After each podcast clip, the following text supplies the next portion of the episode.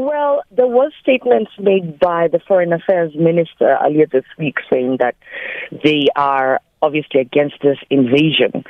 Um, there has been tweets and statements from government, and the thing is, it's a bit complicated because South Africa is part of the BRICS. Mm. And so we do depend on trade and obviously economic relations with Russia um, in terms of our dependence on energy as well from Russia. So as the week unfolds, we will have a clear indication as to where exactly South Africa's position lies in this situation, and obviously, government will give uh, proper direction.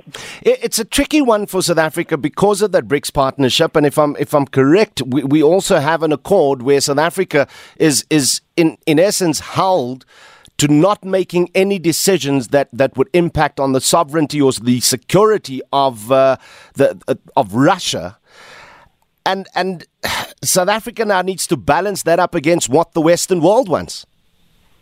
Obviously, I mean we do have a, this is a lot to do with trade, obviously, and obviously political tensions, trade tensions, and we really need to weigh which side um, or how we're going to play out this diplomatically. Um, we've got relations, I mean, in Europe where we um, we depend on trade relations with them. We export to Europe. We depend on imports from Europe. We depend on our relationships with Russia, like I said earlier on, in terms of their expertise in energy, in terms of oil. Although we don't, um, you know, we don't get 100% of our oil from, mm. from Russia. We do get it from uh, the East, Saudi Arabia, and so forth. But we do get some sort of, um, you know, some sort of, of, of imports and exports from Russia as well. And we've got all these trade relations that we've signed with the BRICS. We've got the BRICS Bank. We've got agreements that we've signed with Russia. We've signed with India, obviously within the BRICS region, with Brazil. And so this is going to have a huge impact on diplomatic trade relations with, with, with ourselves and Russia. And it is very important that government needs to weigh all those op- options before they can make out any statements or decide which way they're going to swing. Amina, back in South Africa, it, it, it, speak to us about the sectors that would be most concerned in terms of their trade with Russia being disrupted by what is happening uh, across the border uh, between Russia and, and Ukraine at the moment. Russia is one of the world's largest oil producers. Um, you know, they, they they represent about 11% of oil production um, internationally, and obviously gas, nuclear, and Saudi Arabia, uh, you know, accounts for a third of of all the oil production. So that's one of the sectors that will be hard hit is our imports. You know, I mean, um, what we're getting in terms of energy and oil from because we depend. We don't produce our own oil. Very little is produced here, so we get most of our oil from outside uh, the country.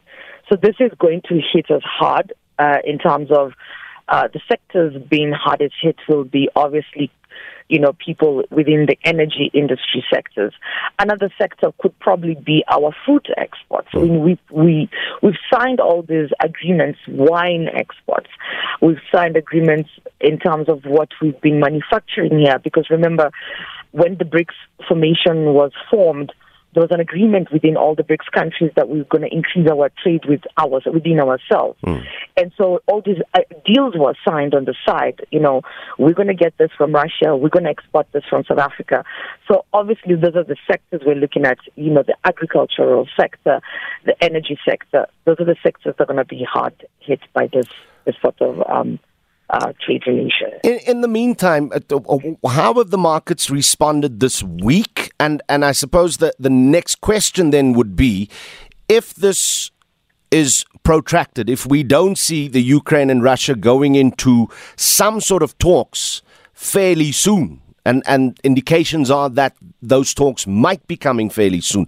But if it is protracted, then, then what impact is it going to have on, on global markets and then obviously the knock on effects back here in South Africa?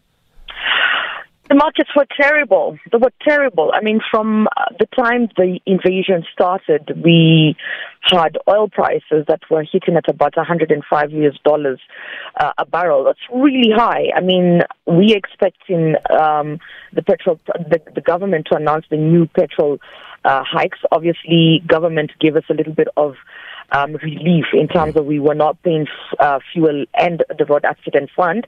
uh, but still a very steep increase. We should be expecting about 21 rands a litre inland. You know, that's quite mm. high. And the markets were just very, they were red all over the whole week, um, technically, you know, certain sectors. Although, having said that, the South African commodity prices seems to be, you know, getting some some positiveness out of this in the sense that, um, for instance, palladium which Russia produces a lot. So a lot of people are now looking at South Africa to export this. Mm-hmm. So we're going to increase our exports in commodities. Gold hit record highs this week as well. So that's what has been going on in the markets. And the domino effect, obviously, is that once the petrol prices go up, we're going to expect, you know, um, transport costs to go up. Something as simple as bread price is going to go up because of the, you know, demand um, supply chain issue.